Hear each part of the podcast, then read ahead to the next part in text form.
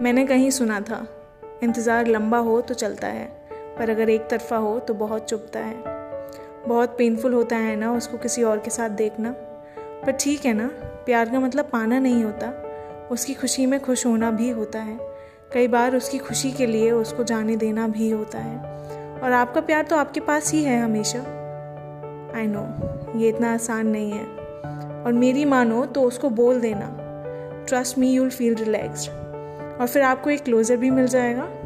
और फ्रेंडशिप हमेशा रहती है so don't worry about that याद रखना, जिस चीज़ को जितना दबाया जाएगा, वो चीज़ उतनी ही बढ़ती है। और अपने प्यार को जितना दबाओगे, वो उतना ही बढ़ेगा। And you don't want take that risk in one side love do you comment करके ज़रूर बताना।